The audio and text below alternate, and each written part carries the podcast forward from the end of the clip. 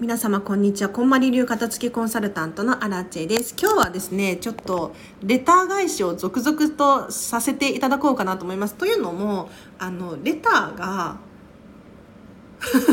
レター質問のレターじゃないんだけれどお礼のレター感謝のレターだったりとかもうちょこちょことしたちっちゃなレターとかいろいろ来てるんですよ。でそれに対して私全然返事してなかったなと思ってはいちょっと今日返していきますわ。返していきます。はい。ではまずこちらのレターなんですけれど。荒地さんこんにちは。実家の片付けで相談させてもらったものです。特に実家の片付けが片付かないと困ることはないですね。特に大した問題ではありません。コロナ禍で清掃事務所もやってみたいないみたいです。まずは私は私の掃除をしたいと思います。ありがとうございました。というレターをいただきました。ありがとうございます。これどういうことかっていうと以前あの実家のお片付けができないんですと。でコロナだし私も実家に帰ることがあんまりできないからどうしたらいいですか？なんていう質問があったんですけれどその返事をさせていただいた時のさらにその返事ですね。はい、嬉しいでこれめちゃめちゃ皆さんにお伝えしたいんですがあの自分のお片付けじゃなくって人のお片付けをやる時例えばご家族のお片付けだったりとか、まあ、ご実家のお片付けお友達のお片付けもあるかもしれないですよね。ってなった時にまず第一に考えなければならないことっていうのはじゃあ自分はそれによってどんなことが起こるのかお片付けをしないことによってお友達ご家族のお片付けをしないことによってどんなデメリットがあるんだろうかっていうのを考えるんですよ。でこの方の場合だとこう実家のお片付けですよね。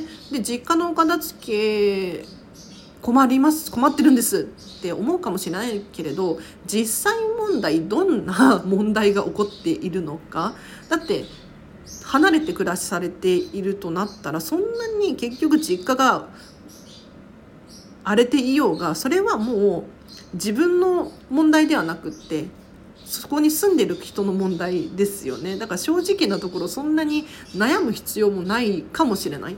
ただ一方で家族の片付けってなったら話は違いますよね。一緒に住んでる人の片付けってなったら話は違ってくるじゃないですか。例えば、まあ、子供が片付けないんです、えーと、散らかすんです。ってなった時に、えーとママが全部やる必要はないと思うんだけれどパパが全部やる必要はないと思うんだけれどでもそれでもお子様だけの力では何ともならない時があるんですよ。これは本当に困った現象ですよね。問題ですよね。だからそこの区別をちゃんとしてじゃあ自分がやるのか。それともそうじゃなくって家事代行サービス頼むのか。いろんな手段方法があると思うんですけれど是非ねはいこの方みたいにまずはどんな問題が起こるかなってすごい考えてくださったと思うんですよ。もう本当にありがとうございます。行動をすることってすごく大事で。お片付けってなかなかしがたいですよね、まあ、お片付けに限った話ではないと思うんですけれどまずは行動をする。例えば私アラチェに質問を送ってみるっていうのも一つの行動だしこういう家に住みたいんだっていうふうに理想を掲げるのも一つの行動なんですが結構お片付けする時にありがちなのがちょっと今忙しいし後でいっかとかついつい後回しにしちゃう。と結局行動はできていないですよね。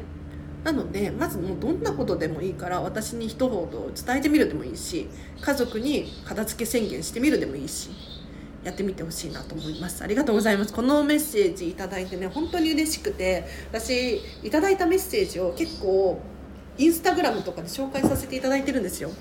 でこんまりコンサル仲間とかがそれを見てあすごいねって。本当に嬉しいの。ありがとうございます。では今日はここまでにします。皆様今日もこ今日の後半もですねハピネスな一日を過ごしてください。あらちでした。バイバイ。この後もレター返しは続きます。